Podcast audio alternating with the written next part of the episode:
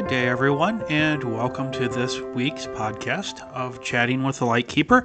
I'm Edward, otherwise known as the Light Keeper. I hope everyone is having a great, uh, great July wherever you are. In my neck of the woods, it's the week that we celebrate sailboats and all things sailing.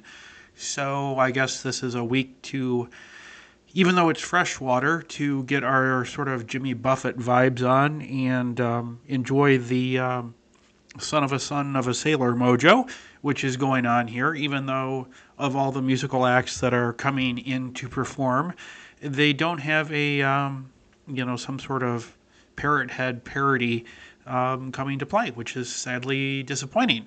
So, on this week's podcast, I have a couple of things that are rolling around in my mind that I, I want to get out. And let's start with the pet peeve that is rolling in my mind. The pet peeve is something that I see online all the time, and perhaps it's just how how I see things online or how things pop up in those wonderful social feeds that we all are are you know kind of tuned into.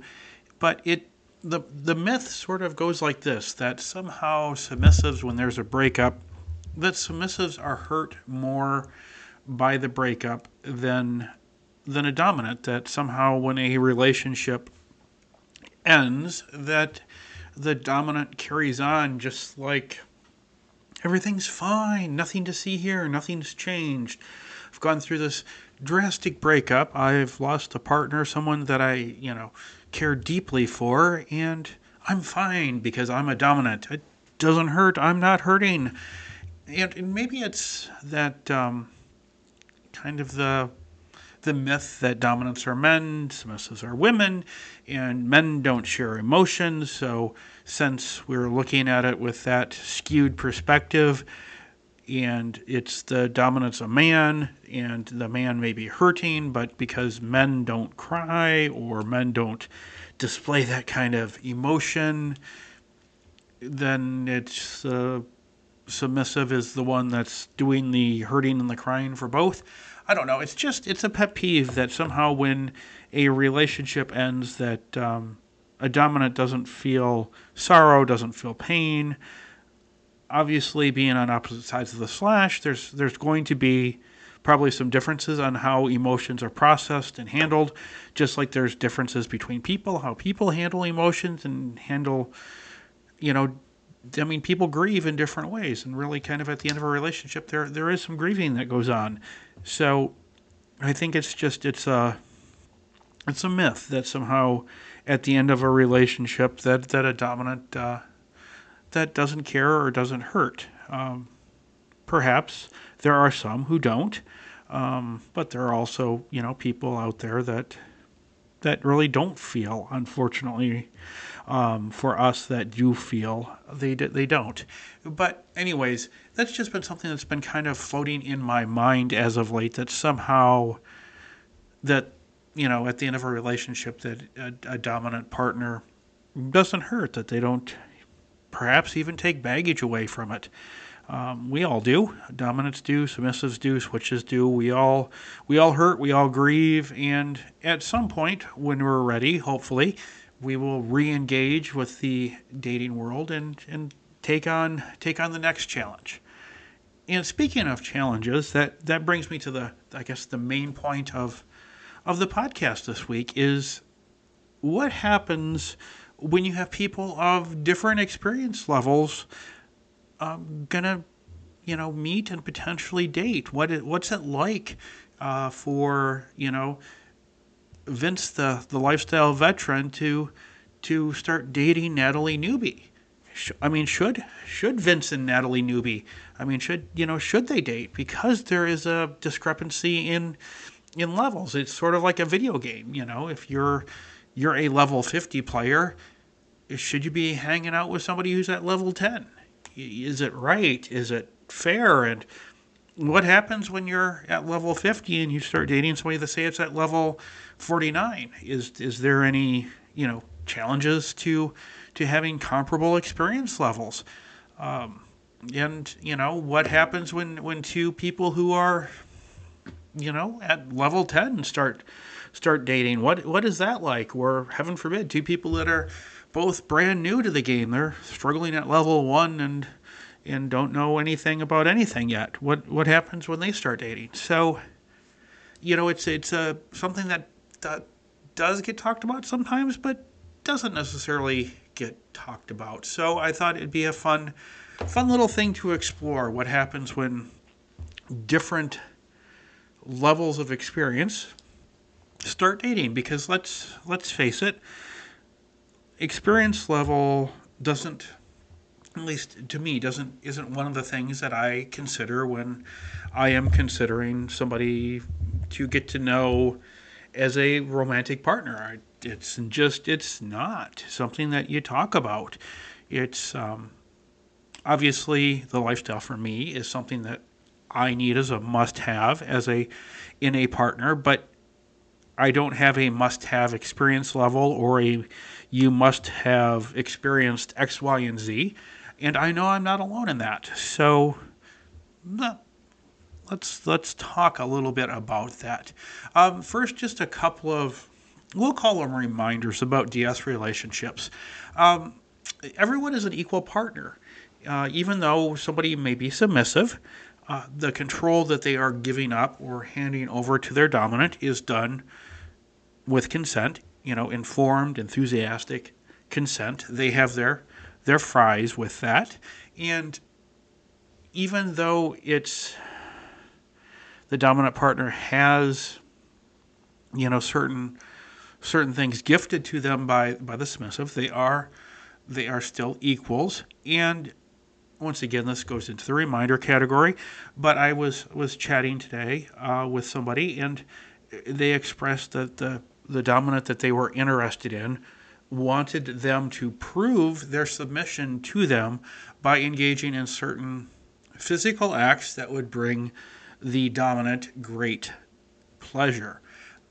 No dominant would demand you prove that you are submissive by doing certain acts that would bring them pleasure. You can fill in the blanks from that, I am certain, um, to keep this episode from, from sounding pornish.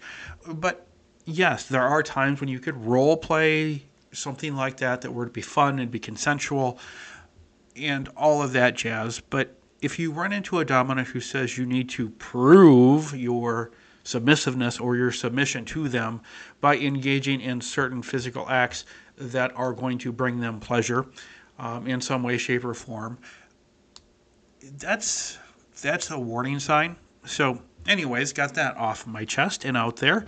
So keep that in mind. Also, no one has to settle. It is truly better to be single than to settle.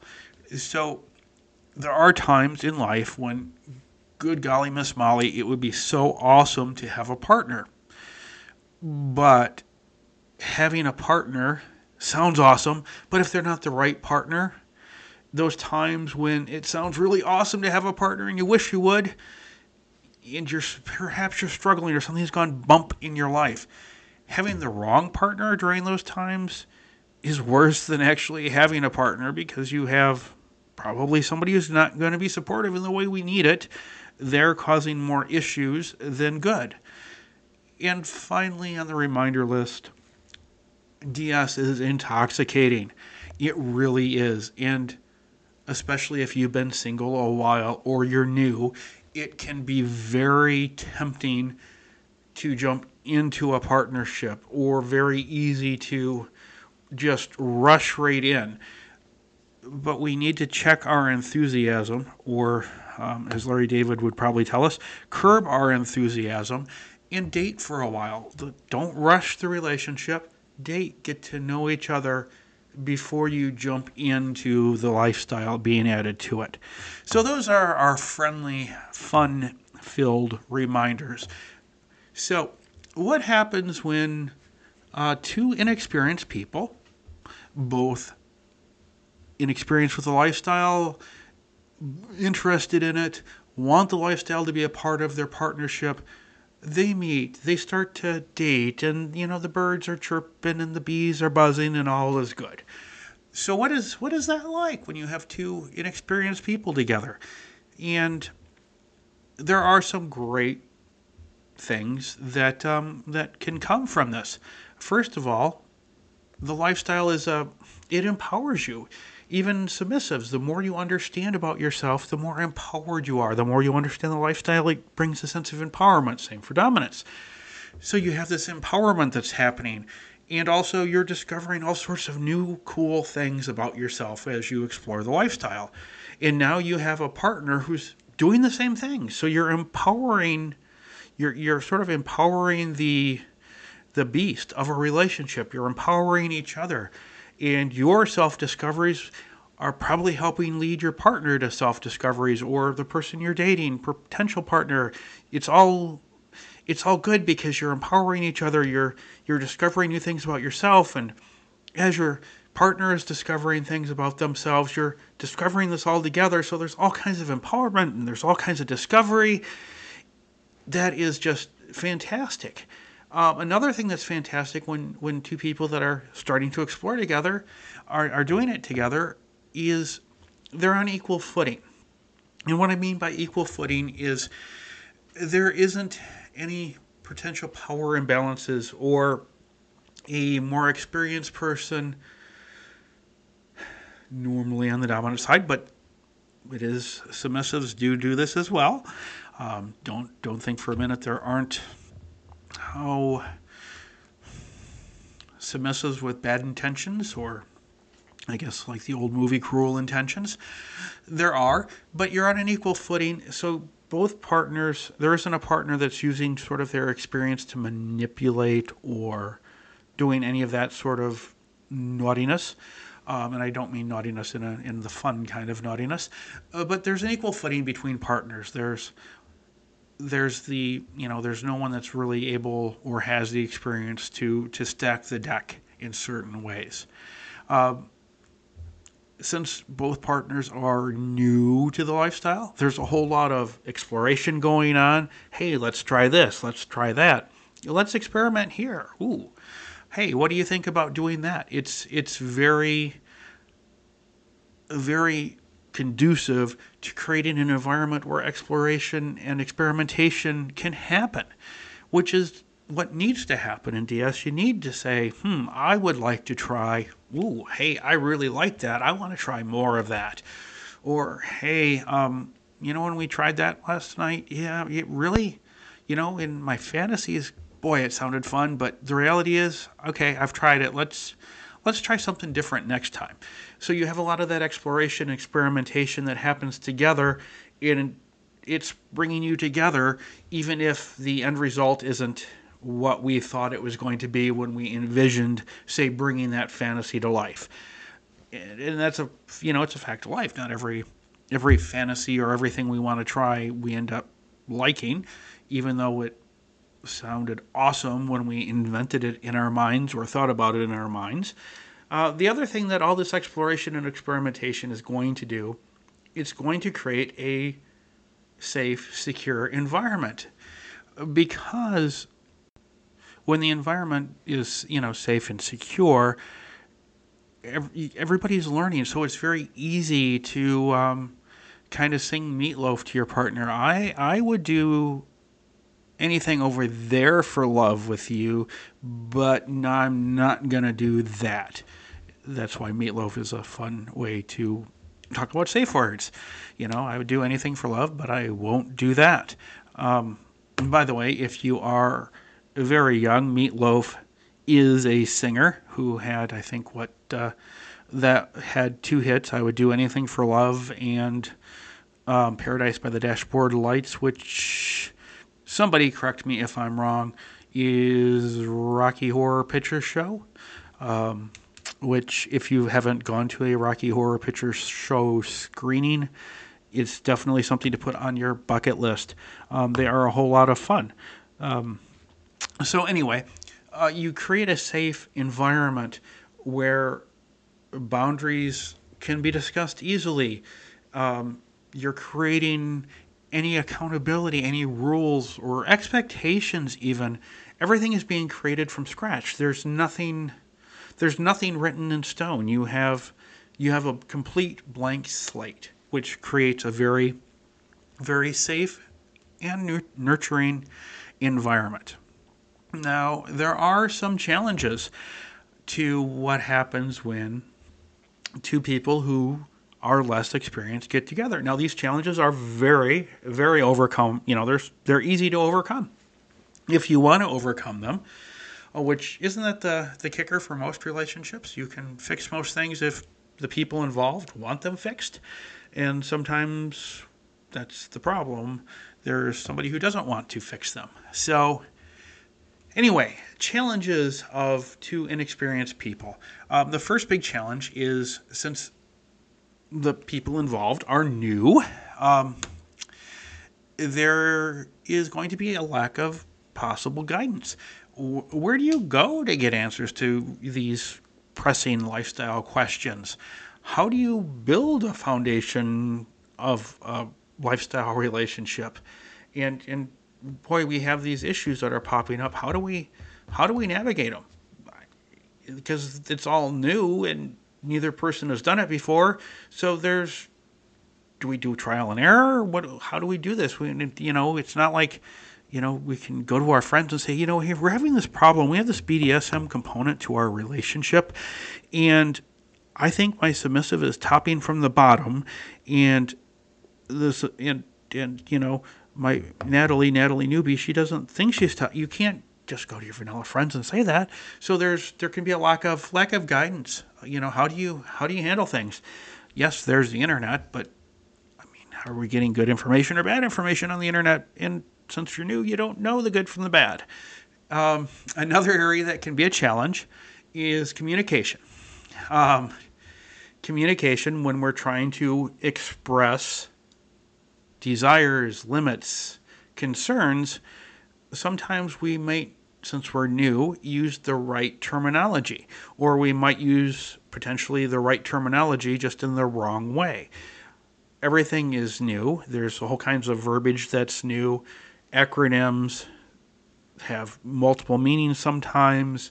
So communication can be a challenge because one person may hear one thing and the other person meant something else. So there's going to be communication hurdles, which makes it doubly important that if you're you're both new or all three of you are new, however many people are in the relationship, if if the majority of people are new, that communication is extra important. Another area, like we talked about, is the you know, lack of guidance, but on top of that is trying to get the right resources, deciding what is good information, what is bad information. Is this person over here on Instagram good? Is this person's blog over here? Is is that really good information? I mean, it sounds good, but do they really know what they're talking about? And that's where I think it's important to have mentors uh, people that you can go to and ask questions.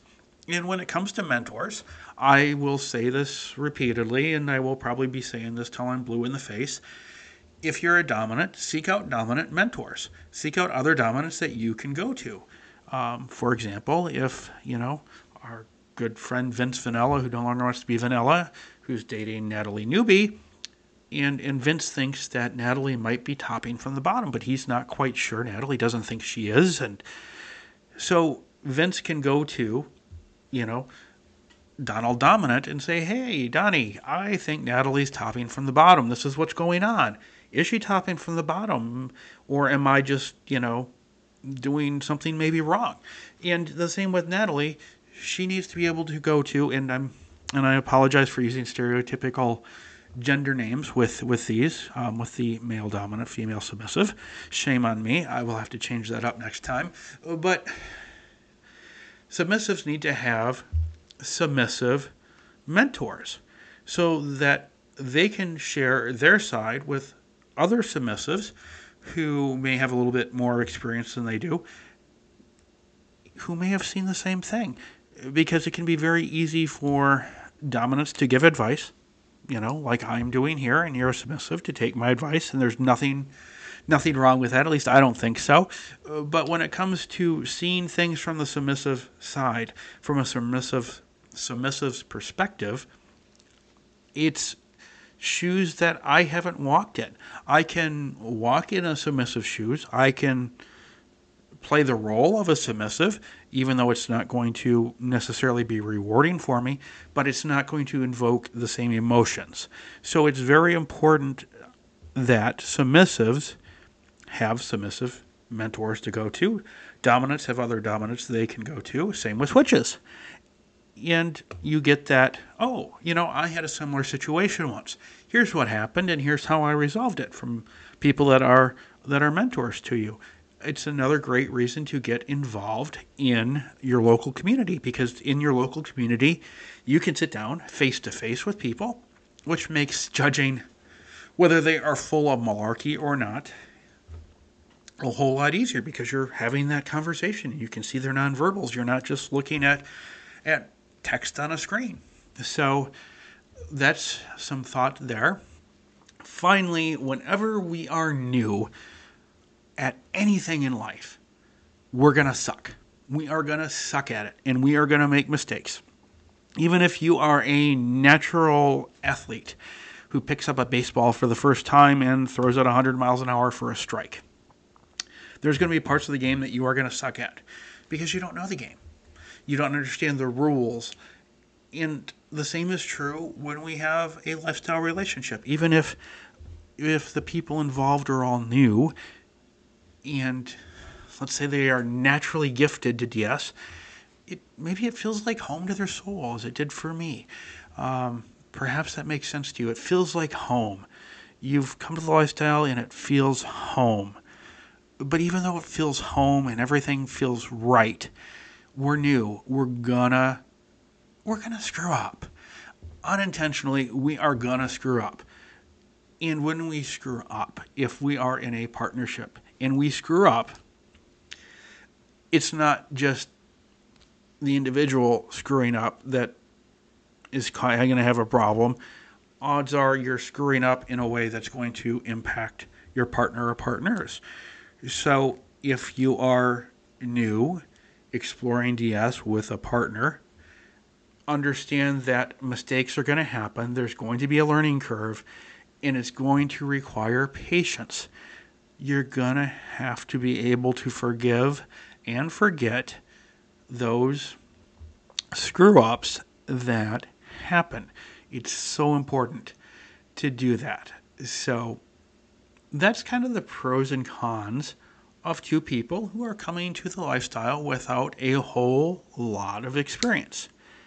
Now let's go on the opposite end of that.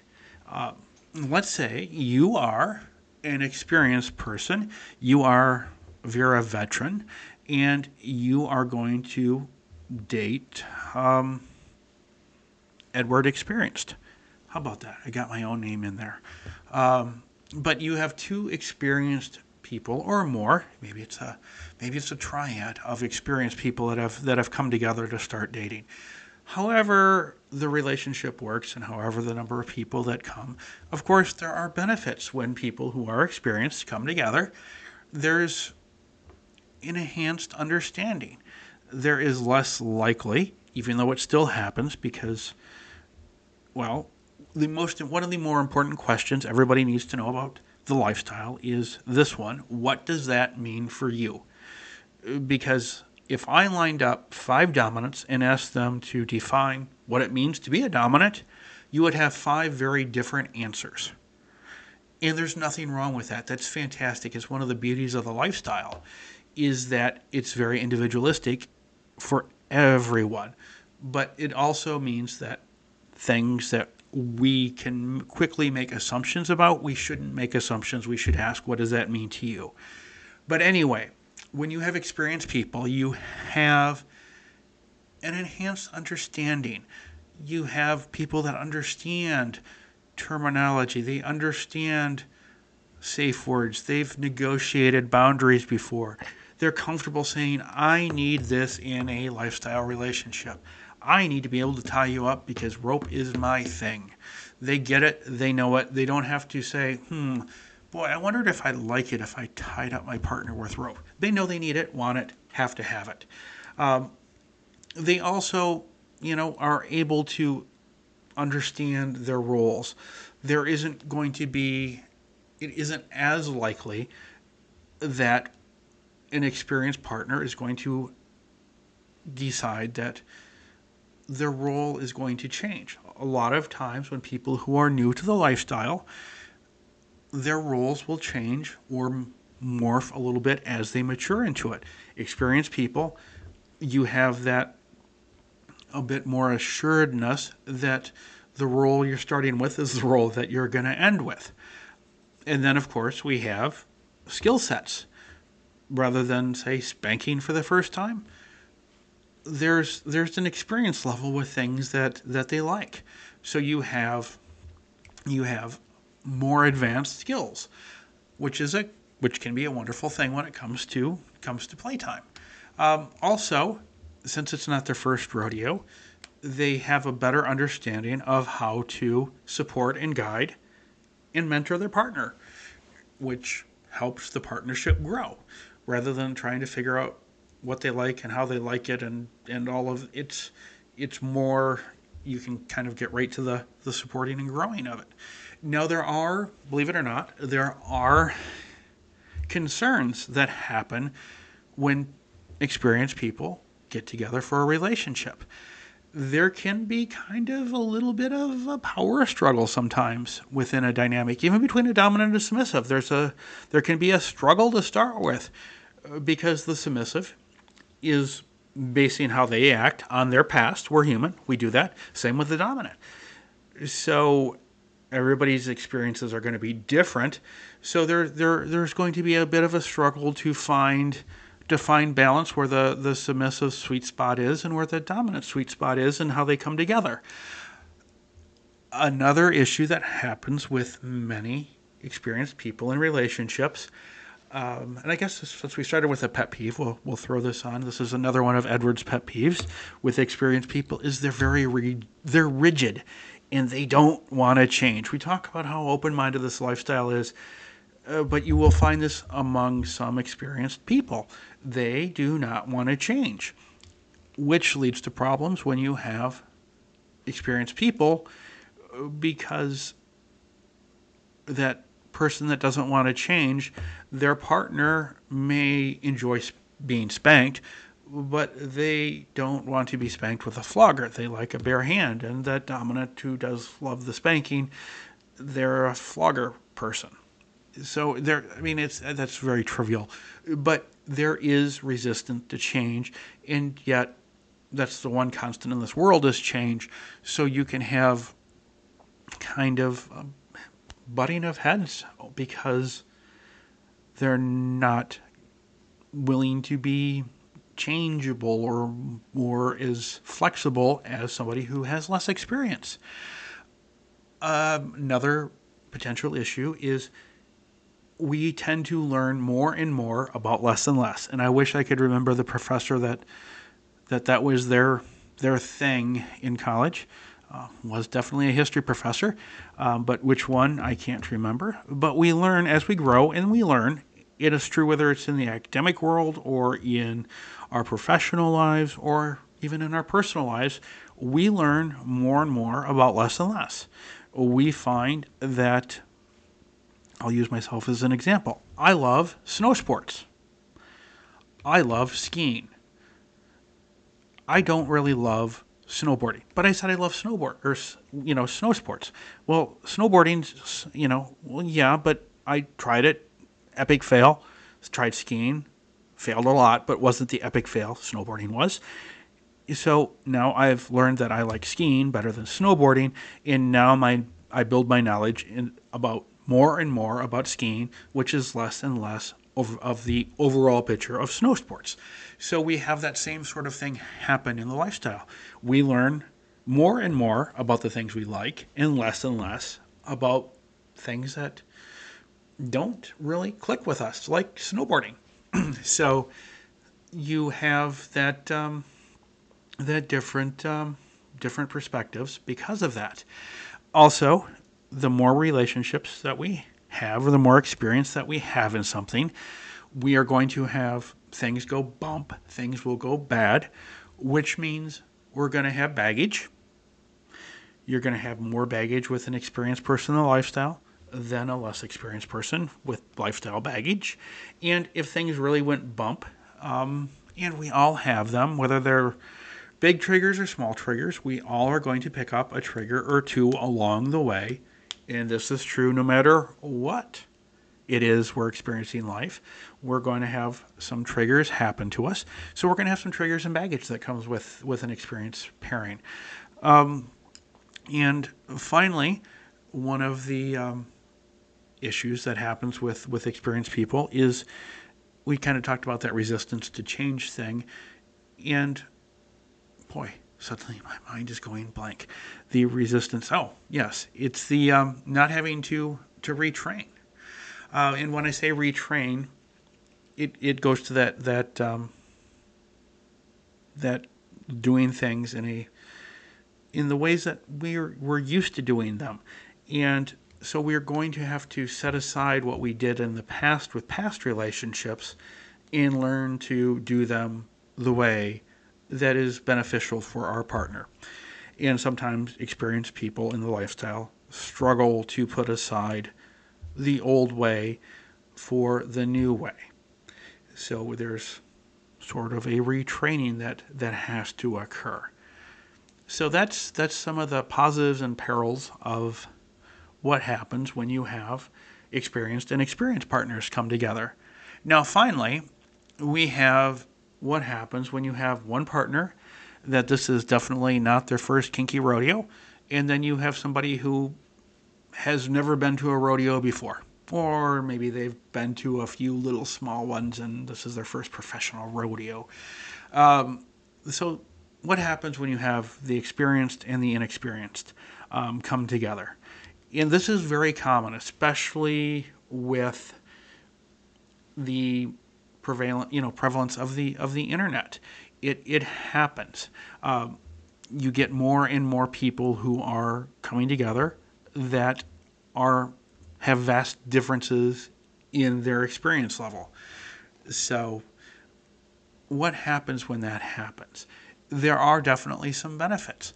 Um, first of all, the lesser experienced partner has somebody who's been there, done it, and has the t shirt so they can share their knowledge. They can guide them and teach them as they go. And because you're in a loving partnership, you have kind of have a built-in mentor. And yes, we talked about still finding mentors that are on the same side of the slash as you are you have a loving partner who is going to be there to mentor and support you. Still seek out those still seek out those mentors on the same side of the slash as you, especially if you are the lesser experienced partner. You'll need them possibly. So still seek them out, still have them. And on top of that, you have somebody that wants to see you grow and explore in the lifestyle. The experienced partner is going to want to see you grow and explore in this lifestyle because if they're experienced, odds are they know they need the lifestyle to be a part of it. They really, really like you. You have this loving, adoring building thing, and so they're going to want to see you love and adore the lifestyle with them so you can grow together. Um, now, if you're the experienced person, there are some great things that come along with dating somebody who is newer they come in with fresh perspectives, fresh ideas. They are not hung up on doing it the way they've done it for the last 10 years. They don't look at something and they probably won't say, well, it's been done this way since the 1990s. We need to keep doing it this way. They're going to say, well, why do we do it that way? That doesn't make sense to me. What about if we did it this way? You're going to have fresh ideas, you're going to have fresh perspectives, so you both can grow which is fantastic and something that I've noticed for the the relationships where you've had an experienced person partner with an inexperienced person, they both learn from each other. It's not just the you know the lesser experienced partner gaining the knowledge. That fresh perspective teaches the old dogs you know new tricks, lots of new tricks and because you have the fresh perspective meeting the experienced ideas, it really does let people build a dynamic the way they want to. Sometimes when you have experienced people coming together, they do fall into that habit. Well, a DS dynamic looks like this because it's always looked like this for us, so we have to make our dynamic look and fit that mold rather than when you perhaps would have somebody with a new perspective that'll say screw what DS has looked like for the last 10 years. Let's let's make this let's make this relationship ours and who cares what other people call it. And finally, for the experienced partner, they don't have to teach their partner to unlearn what they've learned to relearn it the way they like it. You don't have you when you're the experienced partner and you're teaching somebody who is newer, you're teaching them exactly how you like it, the way you like it, why you like it. You're not having to have them unlearn to relearn. So that is awesome. Now, there are, of course, there are some challenges when you have the inexperienced and experienced person partner. Um, whether it's intentional or not, sometimes the experienced person may overwhelm the new person with how things are going. For perhaps it's trying something new and the the scene gets overwhelming or perhaps they bring up something that they want to do that because they're new and they don't have a lot of experience can can feel intimidating.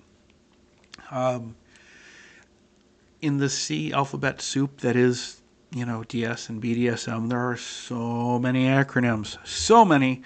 I mean, even I occasionally find myself going over to Google and typing them into the computer, and I go, well, I think this means this, but does it really? So, even with experienced people having to occasionally look up acronyms or meanings or all of that, miscommunication can happen. Um, it, you know, I thought you meant this when instead you meant that. So you have you can have misunder, miscommunications and misunderstandings come out of the different the different experience levels. There also can be sometimes once again a bit of um, dynamic in power where and this is oh Heck, there's no easy way to sugarcoat it. There are some people who are going to take advantage of somebody who is new.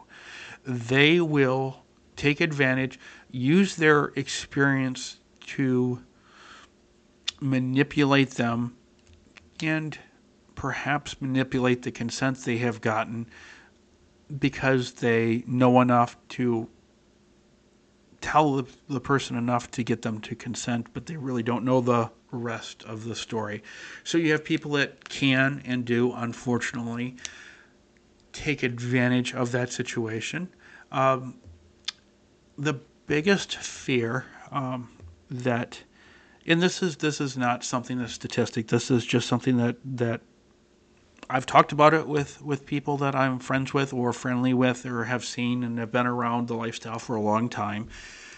The biggest fear that the experienced people have when they get involved with somebody who is newer is let's say everything is just fabulous, it's awesome. And then the person who is new says, you know, you're amazing, this relationship is amazing, but the whole lifestyle thing isn't for me. And the experienced person is sitting there going, yeah, but I need the lifestyle. That's that's why you know, that's why I've been single since, you know, 2016 is because I need the lifestyle. And I haven't found that. And I found you and I thought everything was amazing. And now you're saying that, yeah, you want to keep going, but the lifestyle doesn't work for you. And yet I need the lifestyle. So that's, that's the biggest fear the experienced person has is that the lifestyle, the person who is new is going to suddenly decide the lifestyle is not for them, which is going to leave a very hard decision for the the people involved. Um, also, another challenge sometimes is that when there is a problem, because things are new, it can be hard for effective communication to happen because the person who is new may not be able to communicate right to the point what's getting what's what the issue is or or how they're feeling. There can be some miscommunications there. So and finally I hear this from a lot of submissives when they are approached by a dominant who is newer is that they are submissive. They do not want to teach a dominant how to be dominant. So you have there are a good deal of submissives who are out there who are experienced who will discount dominants who are newer which also leads to of course the problem that exists online of instant mastery or for example the newer dominant discovers quickly that there are quite a few submissives who will not give them the time of day even for just friendly conversation because they're new. So, the easiest way to rectify that in the online world is pretend you're experienced. And that's one of the things that is a contributor to the problem of instant mastery that happens in the lifestyle. There's nothing wrong with that. Everybody is entitled to feel how they feel, and the submissive shouldn't have to say, Yeah, I don't want to date somebody who is new, because there are dominants who will say the same thing. Um, there are more dominants who are open to dating new people than there are, um, I would say, experienced submissives. Um, that's just my experience. There's no hard and fast facts. That's just just what experience has shown me. Um, the other thing that I want to share, especially if you are on the inexperienced side, is not all experienced dominants, and this is the inexperienced submissive side, not all experienced dominants um, are going to approach you with the best of intentions. You see them, and you see these folks everywhere. And there, I'm sure there are um, females that do the same thing. However, most of the individuals that I'm going to talk about are men, and they are looking for women, and they identify a lot of times as dominant trainers or a training dom. Like somehow, like dominance is a bike, and you put on your training dom wheels, and you learn how to ride your submissive bike thanks to your training dom wheels that keep you from falling over. The thing is with dominance, um, we can like I can talk to you about the lifestyle. Uh, we can talk to submissives and explain what we like and why we like it, and things that other dominants like and why they like them.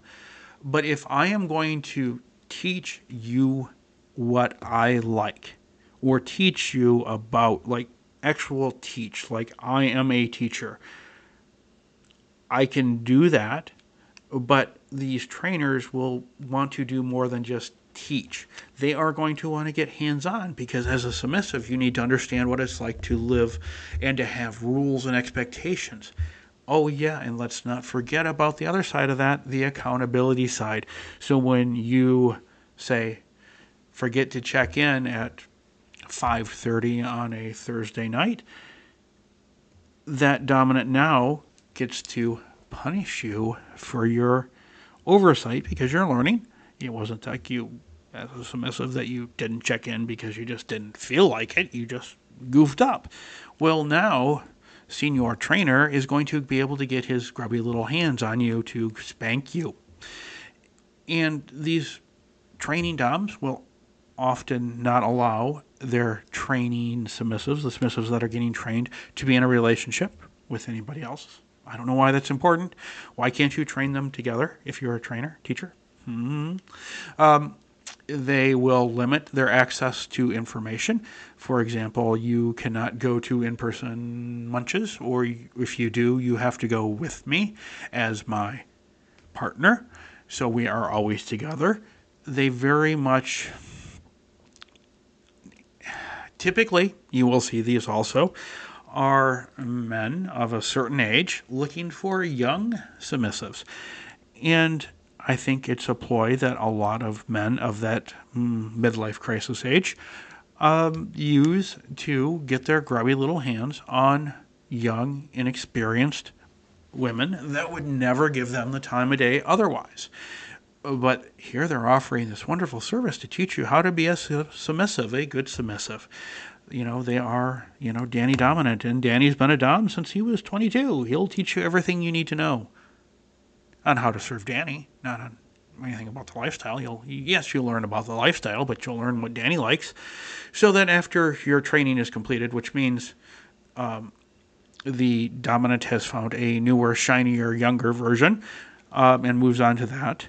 Um, what the poor submissive who has been trained will have learned is that they only know how to please Danny Dominant. They don't know how to treat or interact with who's next. So a lot of the trainers are dangers. So not all, and certainly not, you know, everybody who is out there like doing things like that has bad intentions, but there are individuals out there who definitely try to take advantage of inexperienced, and so the lifestyle, in my opinion, does have a trainer danger. So when you come across, if you are a submissive, a dominant who is out there advertising their services as a training dom, be very, very, very careful.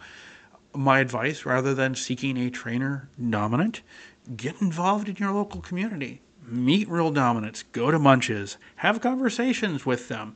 And let's say you live in a rural area where munches are not easy to get to. It'd be a three hour drive to go to dinner. That really probably isn't practical for most people. There are plenty of online meetup groups. There are plenty of, you know, Zoom discussion groups. Hop online, you know, do some online classes, you know, just like you would for, you know, a college class. Take some online classes, get to know some people just stay away from somebody that wants to get their hands on you to teach you hands on. There are things in the lifestyle that are very important to learn um, in a hands on way. For example, we'll use spanking. It's very important to understand how to, where to, where not to, all of that. It's very important. You can read all you want, you can watch all the YouTube videos you want, but that is something that you definitely learn or get the most out of hands on. But if you're a submissive, um, and you're letting somebody just spank you to spank you, yeah, I. So that's just my advice. If you're new, that sounds appealing, stay away from the trainers. So I am a firm believer in that dominants should teach and not train. So, besides, when you think of a trainer, a couple of things pop right to my mind. Um, first, since I'm somewhat sporty, when I think trainer, I think of the person that runs onto the playing field, or since I'm more familiar with hockey and needing a trainer, perhaps because you got a free dental exam at the courtesy of somebody else's stick, or you decided to use your mouth to stop a hockey puck. The trainer is the person that comes running onto the ice to make sure you're okay or to to help mend you should you not be okay. Or if you are a fan of horse racing, uh, my uncle was a trainer for years of horses that did the. Um, I don't know what it's called. It's where the the horse runs and the like the jockey doesn't ride the horse; they ride in a little buggy behind him. Um, but he trained horses for, for many years to do that competitively. So those are types of things that I think of when trainers or even professional trainers, you know, those people that come into your workplace to teach you how to use that latest piece of equipment. Those kind of trainers are great. I just don't think we need to have dominants be training submissives on how to be submissives. It's just it's lifestyle so individualistic. We we just don't need it and unfortunately most of those guys are men who are just truthfully using it to get their get their yayas on and not doing it for the right reasons, which is just to teach because you're teaching because because you love it. So, no matter what, if you are experienced, inexperienced, to make any kind of DS relationship work, it takes open and honest communication. You have to want to work with your partner. And no matter your experience level, you're going to have to learn and grow together. Uh, even if it's learning, you know, teaching the old dog new tricks, you're going to be able to, you're going to have to have the ability to set and maintain boundaries. And you're going to be able to have to have those communications afterwards when you say, How did it go? What can we do better? And you're going to have to learn from not so good feedback because we're all going to screw up and make mistakes no matter no matter what experience levels we have. So that's what I have on experience levels, and I'm I'm curious where do you stand with uh, with experience levels? If you just want to go down and leave me some feedback, I would love to hear from everybody as to what you think. Do you think you would be most comfortable with a more experienced partner? Would you prefer somebody that's on the same experience level as you, or is it all about the person rather than the experience level? Does the experience level not not matter to you? So let me know what you think there. And I look forward to hearing your thoughts on that. And no matter where you're listening, scroll down, click that follow button so every Tuesday morning, you get a nice little reminder saying that there is a new episode of Chatting with the Lightkeeper to listen to. So I look forward to chatting with you next week and have a great day.